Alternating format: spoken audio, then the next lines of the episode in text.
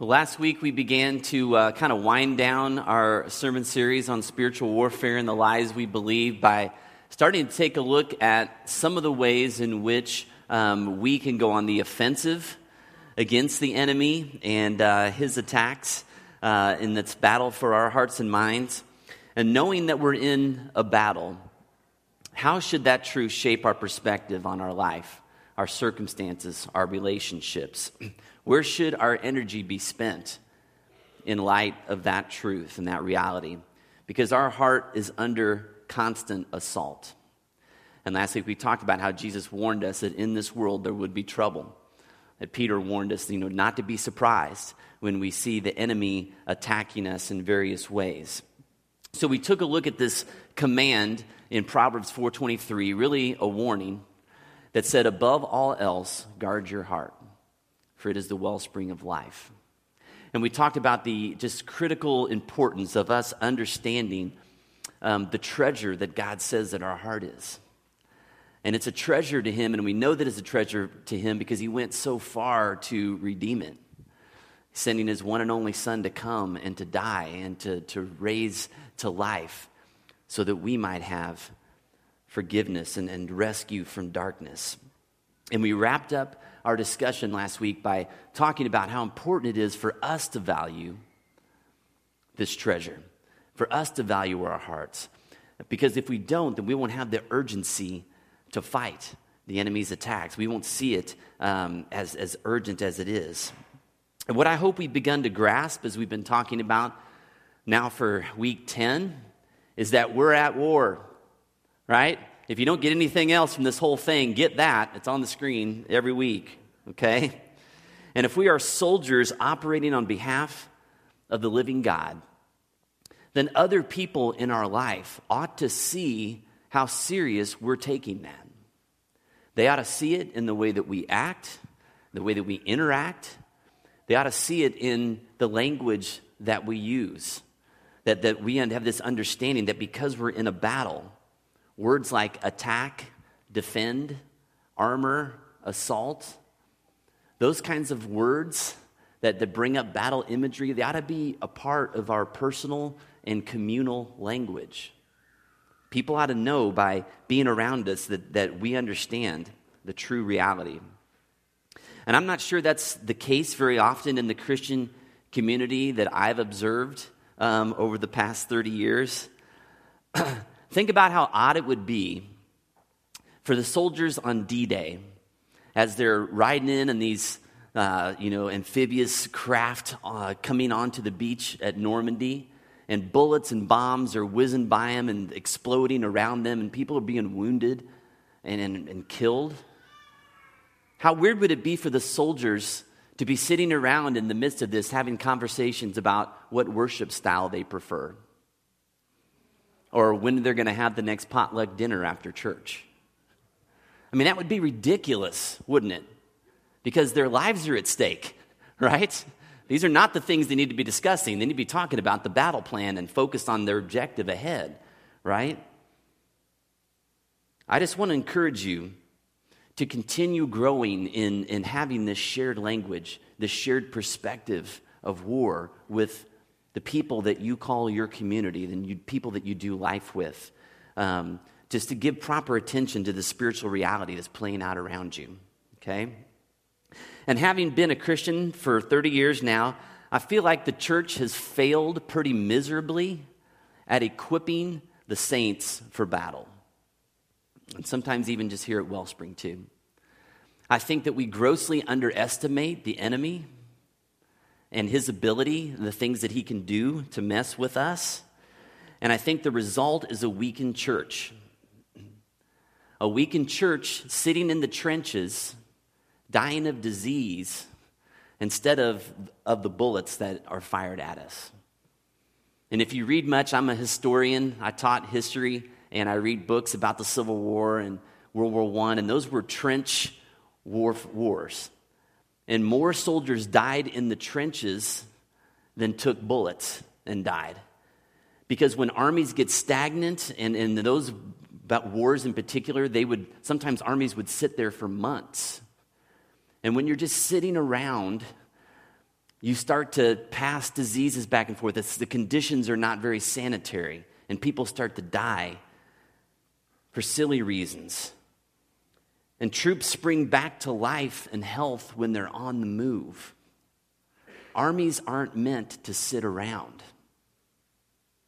But instead of dying of smallpox or dysentery or scarlet fever, the church is dying from self centeredness and from distraction and pride and legalism, you name it, because we're not engaged in the battle. We're sitting in the trenches, pointing fingers at one another and talking about things that don't really matter in the big scheme of things. So I want you to open your Bibles to Ephesians chapter 6, page 1069.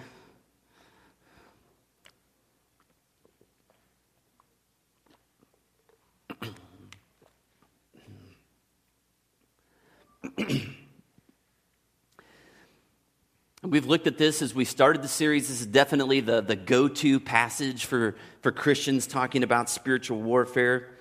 We're going to pick it up and read starting in verse 10. It says, Finally, be strong in the Lord and in his mighty power. Put on the full armor of God so that you can take your stand against the devil's schemes. For our struggle is not against flesh and blood, but against the rulers, against the authorities, against the powers of this dark world, and against the spiritual forces of evil in the heavenly realms. Therefore, put on the full armor of God, so that when the day of evil comes, you may be able to stand your ground, and after you have done everything, to stand. Stand firm then with the belt of truth buckled around your waist, with the breastplate of righteousness in place, with your feet fitted with the readiness that comes from the gospel of peace. In addition to all of this, take up the shield of faith, with which you can extinguish all the flaming arrows of the evil one. Take the helmet of salvation and the sword of the Spirit, which is the word of God. So, most of us have heard that armor of God passage but I would venture to guess that not many of us really know what to do with it. I mean, I think it's accurate, the imagery, it's appropriate for having this battle mindset, but I think it gets tossed around in ways that leave us kind of scratching our heads and wondering what to do with all of it. It probably gets used more often in kind of goofy ways, um, like what happened to, to Donald Miller, maybe an author that you've heard of. He wrote a book called Blue Like Jazz. They made into a movie. And this is where this gets played out in his story.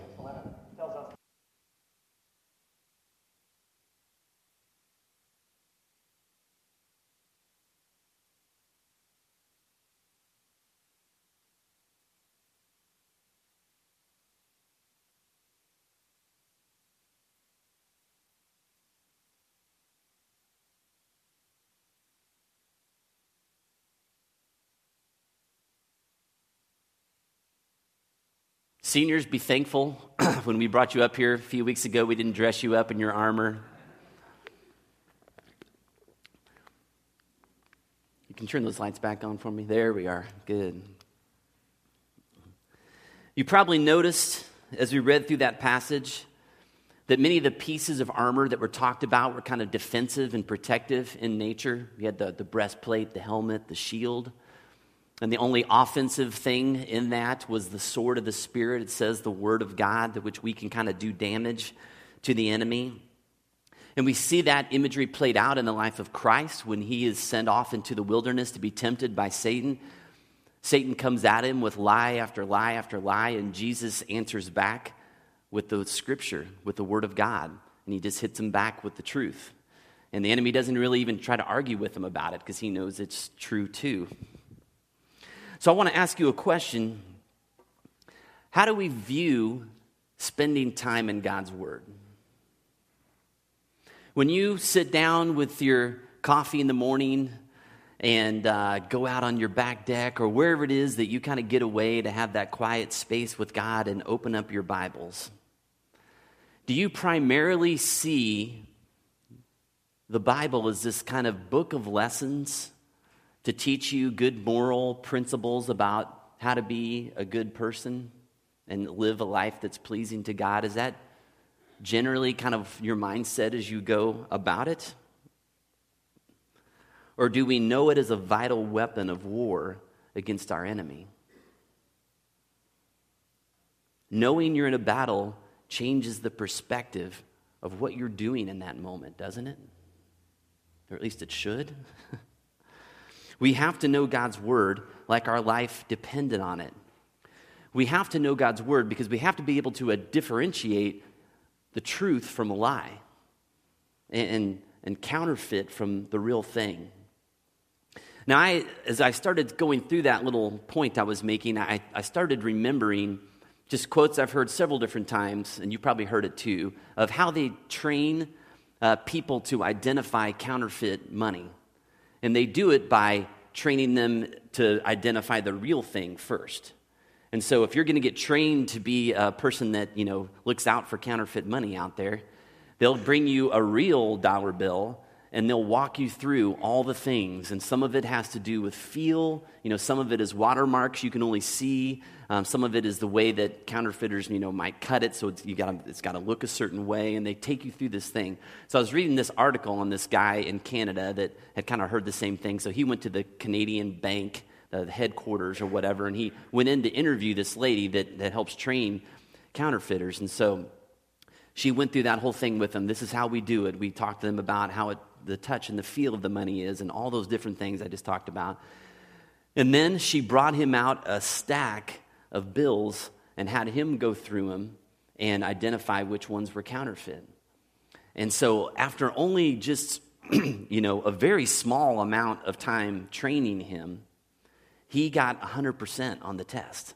He was able to go through and correctly identify every counterfeit bill pretty quickly. And so I think it's important for us, it's just a good illustration that we don't have to be these biblical experts in order to figure out what a lie is. If we just spend a little bit of time in the truth and hang around a little bit of time with people that know the truth, we're going to be able to start picking up the counterfeit pretty quickly. And we need to know the Word of God so that we know what's real and what's truth, so that when a lie stands out, a counterfeit thing comes our way, we can identify it as an impostor that it is. And I think one of the major problems in Ephesians 6 uh, discussion that people have is that we often stop reading at verse 17, like I just did. Because I feel like Paul has something really critical to say in verse 18. So if you close your Bible, that's okay. I'll just read this one verse. But for verse 18 says this and pray in the Spirit on all occasions with all kinds of prayers and requests. With this in mind, be alert and always keep on praying for all the Lord's people. It's extremely important for us to dress ourselves up in our spiritual identity every day, to put the armor of God on. That's important. It's important for us to know God's word and use it as a weapon against the enemy's attacks. But we can't forget to be alert and pray. As Paul said, pray on all occasions. Keep on praying, right? But how do we pray? When we're engaged with an enemy that wants to destroy our lives, what should our prayers sound like? What kind of conviction should we have? What kind of tone should it take when we're engaged in, in prayer when we have this enemy who's out to get us? I think our prayers ought to include some things to help kind of ensure victory for us. And I think it begins with an understanding of authority. Authority. Now, when I was a kid, I did not really struggle with authority figures much in my life. Um, if you grew up back in the day, as they say, I went to elementary school like in the late 70s, early 80s. And when you went to the principal's office back then, there was an honest to God paddle in that office. Can I get an amen? amen? Yeah. And on more than one occasion, that paddle was taken down from the wall and used on me with force, right? Anybody else get whooped in elementary school? There you go. That's right. All the young people are like, oh my gosh, lawsuits. This is horrible. How did those people turn out okay? Right? My, uh, my dad grew up going to Catholic school and where the nuns were the teachers. And he said that, like, when you were caught talking and goofing around that the nun would come back with a ruler and make you put your hands out and they would beat your knuckles with like no mercy. I mean, so you could have a problem with authority if you wanted to, but you were going to pay a price for it, right? Okay, so authority, I think, has lost a little bit of its sting um, and its importance and its weight in our world, but it was a real thing not that long ago. And authority was granted to mankind from the very beginning, beginning of human existence. If you go back to Genesis chapter 1 and you see the start of the story, and God creates Adam and Eve, He puts them in the garden, and He tells them this He says, Rule. Rule over the birds of the air and the fish of the sea and all the living creatures uh, that move on the ground. So they were given this authority from the very start, but when they sinned, that authority was taken away, it was stolen by Satan. And that's why, on several occasions in the book of John in particular, Jesus refers to Satan as the prince of this world.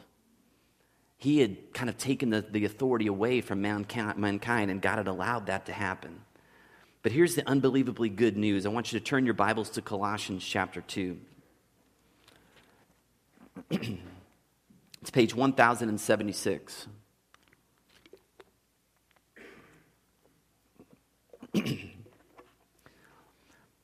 Colossians 2, we're going to start in verse 13.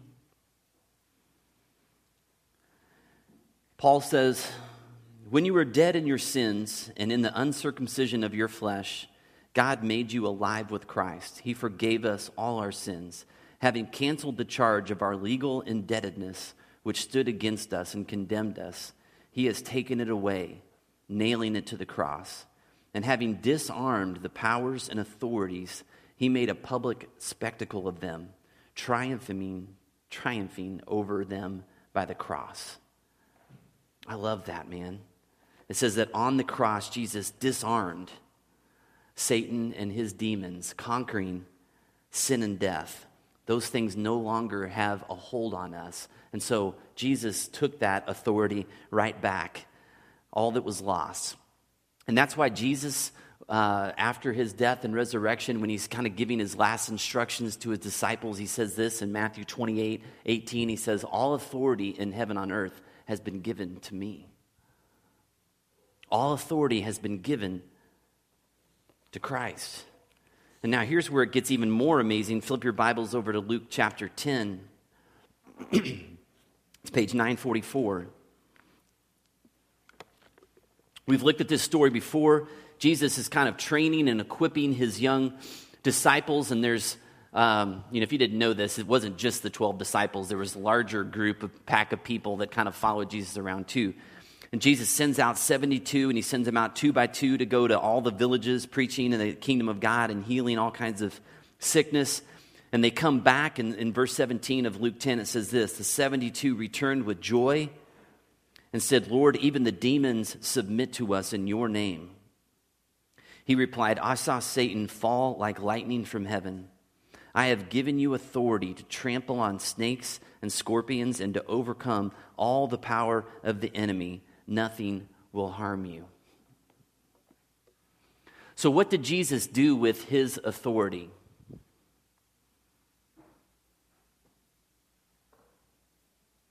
What did he do with it? Let's not make this difficult. He gave it back to us. Thank you. He gave it back to us. what are the implications of that truth? We don't have to live in fear. Right? So, all this talk about the enemy and stuff, yes, we need to be aware of him. He is powerful, but we don't need to live in fear about that. What else? What are the other implications that we've been given this authority? Do what now? Okay, there's a, certain amount of responsibility, right? It's kind of like when you've got the power to beat the bully up, but you let the bully keep beating everybody else up. And the teachers come to you and said, "Hey, you're big enough to take this guy out." The teacher probably wouldn't say that, but maybe, maybe your parent would, right? I remember when I was a teacher, though, there was times I don't know what it was. It was always the little guys, and I can relate to that, who were kind of just the punks. And I remember this one year I had this kid that was just a punk. I mean, he just kind of bossed everybody around and bullied everyone. And there were some days when, honestly, I would take the big kids aside and be like, What is going on? Do you know how big you are? Just shut him up one day. I won't say anything, you know, don't mention my name, it'll be. But I'm just like, I really wanted this kid to just get popped one time. Right? So there's a responsibility that comes with it. What else? What are the other implications? Yeah. There's confidence so we can have victory, right? What are the implications of it from Satan's point of view?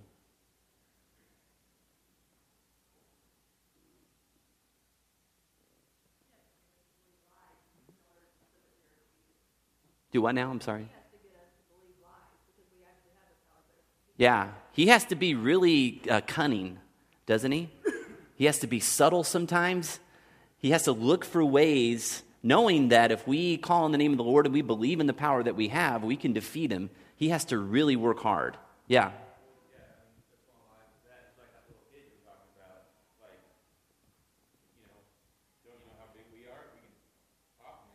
Yeah. Right. Yeah, I mean, you got to be masters at manipulation because he's looking at us like, I mean, when he looks at us, he sees Christ. He knows what we're capable of, right? Yeah. It's interesting when we start understanding authority, isn't it? And here's the other thing, if you noticed in that deal, is because Jesus shared his authority with us, the demons must submit to us. They must submit to us. We have the authority, not them. That's crazy. Donald Miller, who that movie was about his life, he also wrote the storyline curriculum, which we've used a lot here. He sent this quote out on Instagram this week. He said, The most common way, actually, she said, Alice, the most common way people give up their power is by thinking they don't have any.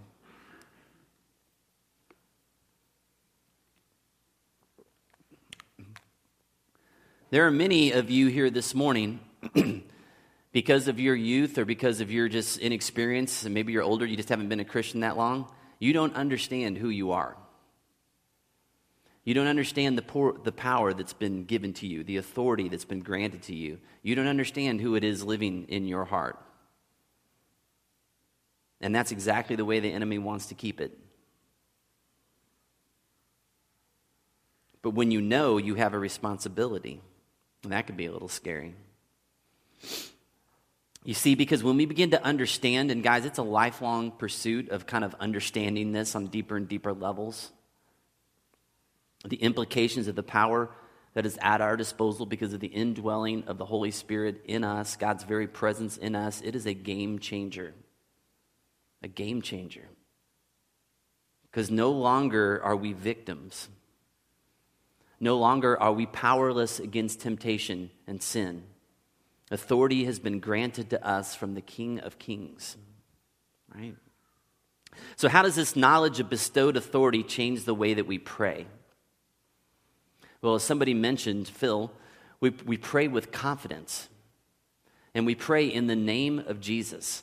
Why do we pray in the name of Jesus, in his name? Because as Paul tells us in Philippians 2, he says that God gave Jesus the name that is above all names and that at his name, every knee would bow on earth and under the earth and in the heavens, and every tongue would confess that Jesus Christ is Lord. And so that's why we pray in the name of Christ, because praying in the name of Jesus is authoritative and final. It's kind of like when the judge drops the gavel at the end of the trial and says, Here's the sentence, and here's what's going to happen. It's authoritative. There's no disputing the judge at that point, it's final. Every time Satan hears a Christian invoking the name of Jesus in prayer, it's like he's being reminded all over again that he's defeated, that he doesn't have the power and authority that he thinks he has. There's power in his name, people. And personally, I think that when you're engaged in battle with the enemy, that it's important to pray out loud. To tell Satan you're a liar, and here's the truth. This is what I know God says the truth is, and you say that out loud too. Because I think there's something powerful odd that when saying that thing audibly, we remind ourselves that He does not have authority over my life. Sometimes we need to hear our voice say that out loud. I want you to turn your Bibles last time here, Acts chapter 3.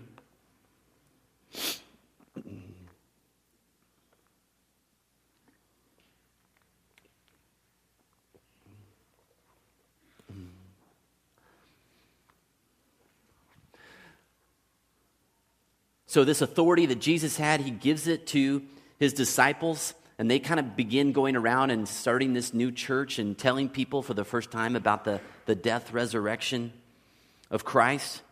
So, in chapter 3, it says, One day Peter and John were going up to the temple at the time of prayer at 3 in the afternoon. Now, a man who was lame from birth was being carried to the temple gate called Beautiful, where he was put every day to beg from those going into the temple courts.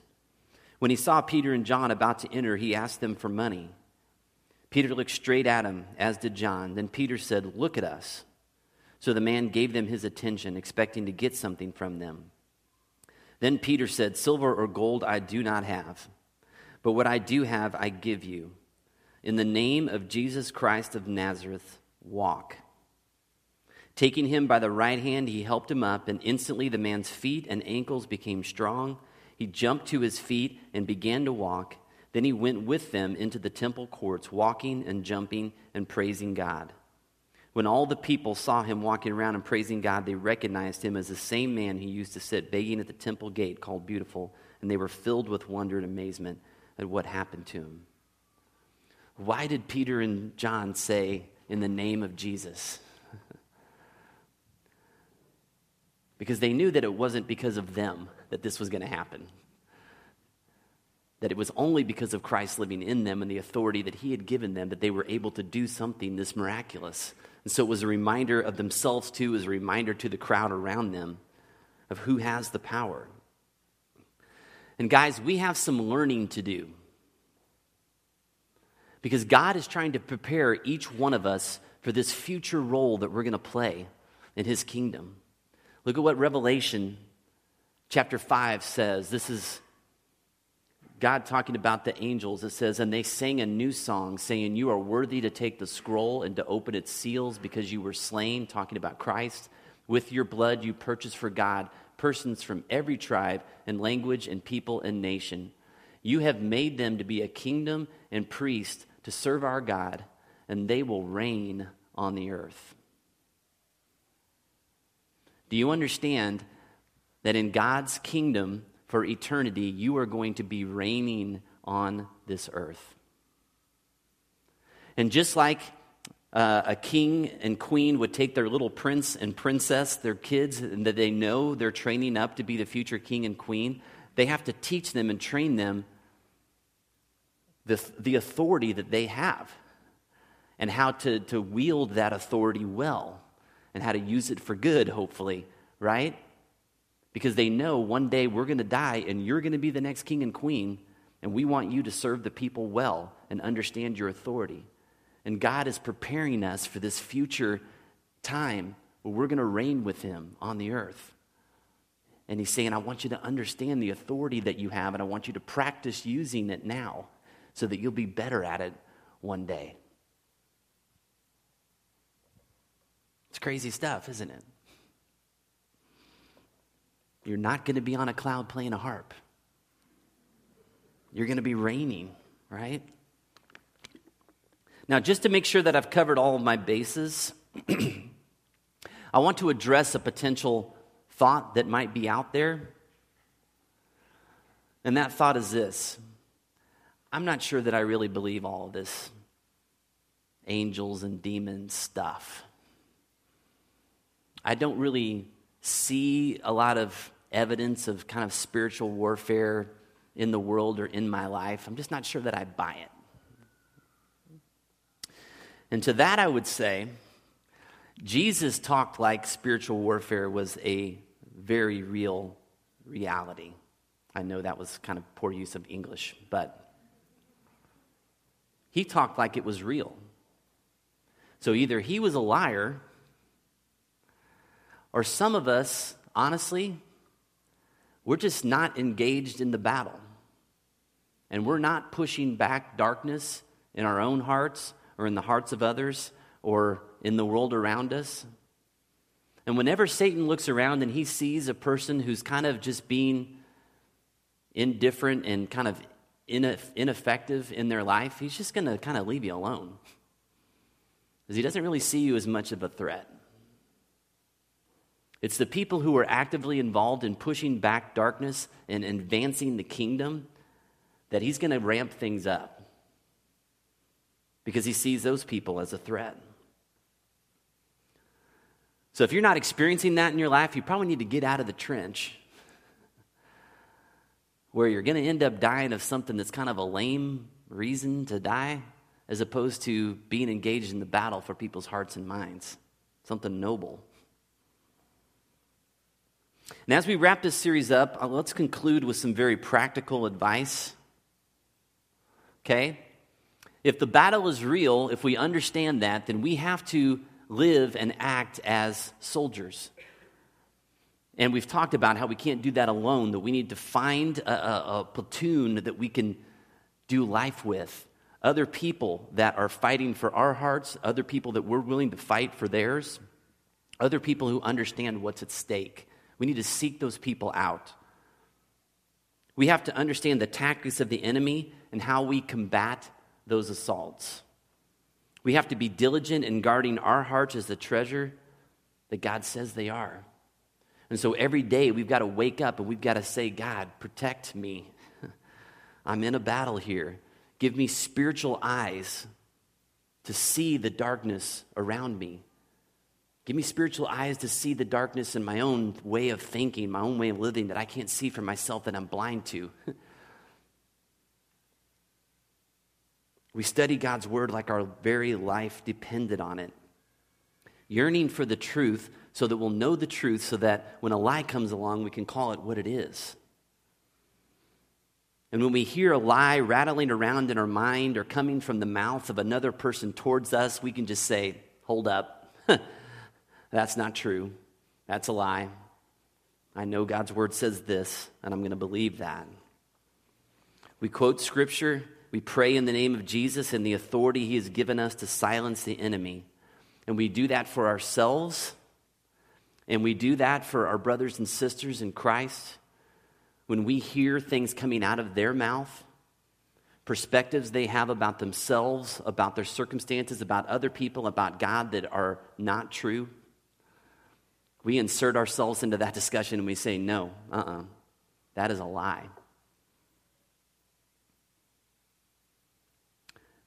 And earlier, when I gave that illustration about understanding the difference between counterfeit and truth, as we were singing earlier today, I was thinking, you know, on one hand, truth is truth because that's what God says, because God says it's truth, okay? And He's the boss, right? But it's also true. I don't know if you guys have ever been in conversations like this where you're sharing the gospel with somebody else and it's ringing so true in your heart.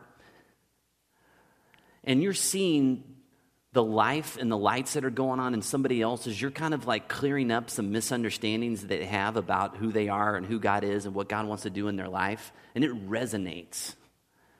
It's kind of like when that sound goes out and it hits something and it comes back to you. You know what I mean? As you're sharing what's true, it resonates. Your spirit says yes. That's why it's true, right? And we do all of this to partner with God in saving many lives because eternity is at stake. And guys, I just want to acknowledge something. Are we okay? Okay. I just want to acknowledge something, y'all, is that this is going to be awkward beginning to live in this new way, okay? I realize that. Some of us have never lived in this way where we talk about things in this spiritual reality. We talk about angels and demons and attack and start using this different language and praying in different ways. So I understand that that's going to be weird. but we also talked about during this series that we are new creations in Christ, right? That we are born again and that God is transforming our hearts and minds And so we have to begin living in a new way and trusting that God is going to meet us there when we begin living for Him. So, I want to wrap this up this morning as we come to the conclusion of this series, okay? Um, by just hearing back from you all. And you know, we've been talking about this stuff for 10 weeks. And so I just want to hear from you guys what, what has stood out to you? What has stuck from this time? Because the reality is, is that we can only um, take away a couple of things from a, something like this, a topic this big that really is going to last with us. And so, what is it that God has spoken to you that you've like hung on to, and you're like, man, I need to remember that as I move forward. So, um, and I'm going to do this scary thing and actually pass the microphone around so people can actually hear. So I know this is going to be risky, all right? But um, I think it's good for us to hear kind of how God has spoken to us during that time. So, would anybody like to start this morning just by sharing what what's, what's you're going to walk away with from this time, how you're going to live differently because of what we've learned. I will give you $1,000, the first person that talks. It'll be in spiritual dollars to be cashed in heaven. All right, Renee, thank you. I could use thousand dollars right now. um, okay, it's hard for me. Um, it's kind of funny. God's timing because you said 10 weeks ago, and I've been thinking over the spring and everything. And Phil, I haven't asked permission to share this, but um, um, this spring, Phil and I were having an argument. And if you've been married, you do this. You like have certain arguments that pop up over and over. And we kind of looked at each other and we're like, man, we need help. Like, we're like, we're not doing great. Like, our marriage is not doing great. Like, is this really what we want for our marriage for the next 40 some years? And um, so we took a bold step and decided to go to marriage counseling. And um, that's like when the sermon series started, too. And I think that's God's like mysterious timing, putting that all together. And I feel like what's really stood out to us in our marriage counseling and in this sermon series is definitely the spiritual warfare part and um, like Satan, he does not want us to have a healthy marriage. Like, he doesn't want that for us. He doesn't want that for our kids. He doesn't want that for our ministry. And I, I've been learning that like through counseling and this like Satan's on the attack. And the problem was when Phil and I were having arguments, I was looking at Phil like he was the enemy. And that was Satan's lie to me. And I didn't realize that was happening. I was like, man, Phil's out to get me. He's the enemy. That was Satan, like whispering in my ear. And um, just realizing I need to look at Phil like we're in the battle together. He's not against me, but we're in the battle together. And we are in a battle against Satan. And so we need to be going forward in that sense. So that's really what's been hitting me. Mm, thank you. That's great. Yeah. Anybody else? Yes, sir. I see that hand.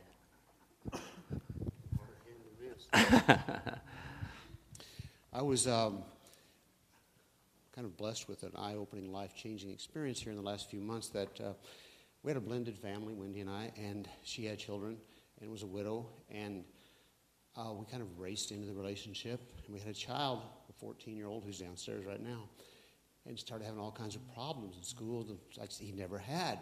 And I'd say, What's wrong with Gage? What's wrong with Gage? What, we would talk with Bob about it. What's wrong with Gage? And then one day I actually just started listening, and I was looking in the mirror. I'm like, okay, I think I see what's wrong with Gage. My parenting style, choices I'd made, we'd rushed into the relationship that he wasn't ready to see mom back into another relationship as if it had almost been adulterous to his dead father. And so I actually just sat down and started listening to this kid. And it took some tough love, and Wendy kept saying, You, got to do both sides of this, okay? You can't just be tough. He has to know you really love him, too. And a while ago, we were upstairs playing footsie during the music. You know, I'm tapping his toes, and he's tapping my toes. And we've made this connection. But it was because I had to listen to him and let him tell me what I was doing wrong, that I was not the father he needed, I wasn't even the kind of husband that Wendy needed, and that I had pushed things because I was selfish. I wanted it, I didn't see that what I was doing was wrong. I thought I was actually doing good things. And so I actually said to Gage one day, you know what the road to hell is paved with, don't you? Good intentions. So I've actually learned to be less selfish, just put my needs back and say, okay, I got to get this kid turned around. And by turning him around, I'm turning me around. So it took a lot of um, letting go of my own desires to put somebody else's first and realize now you got a happy family. Look what's happened here. So it was beautiful. Thank you. That's great. Mm. Anybody else? Yeah, Randy? One thing that I've learned from this series is um, I'm not a slow learner, but I am a fast forgetter. And um, com- coming in here and listening to what Bob had to share pointed out a lot of um, the character defects inside of me and helped me to look at what I wasn't doing and how I was being captivated by um, Satan and his power and not using the authority of God to pray against it. The reality is, in order to carry this message, I have to live this message. In order to save a life, I have to be able to pray and ask for that help because I can't do this alone. And a lot of times when I take on this battle by myself, I am alone. And with that, I lose. But by praying for everything that I do and coming forward and knowing that prayer is what saved my life to begin with, I've been able to see that it takes the battle out of it and it puts it in God's hands. And I'm able to live with the outcome of whatever happens and have the acceptance of it, that it's God's will, not mine. And that's what it helped me to do, is to more pray for everything that I do and accept everything that happens with the outcome. Awesome. Thank you. Appreciate that. Yes, sir. Pass that down. Is it okay if you stand so people can see? Oh, Thanks. Sure. My name is Ryan Marshall. Um,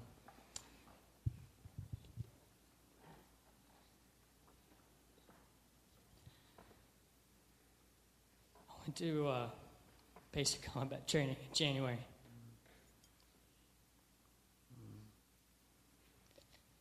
I've been gone for five months.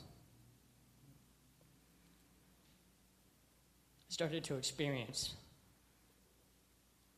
what it means to train to be a soldier.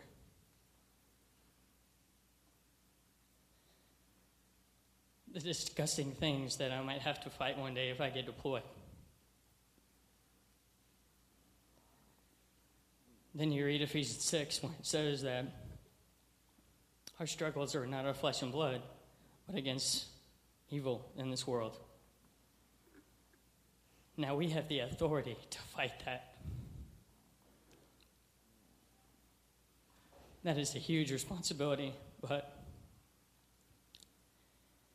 one that I am very proud that I am able to fight.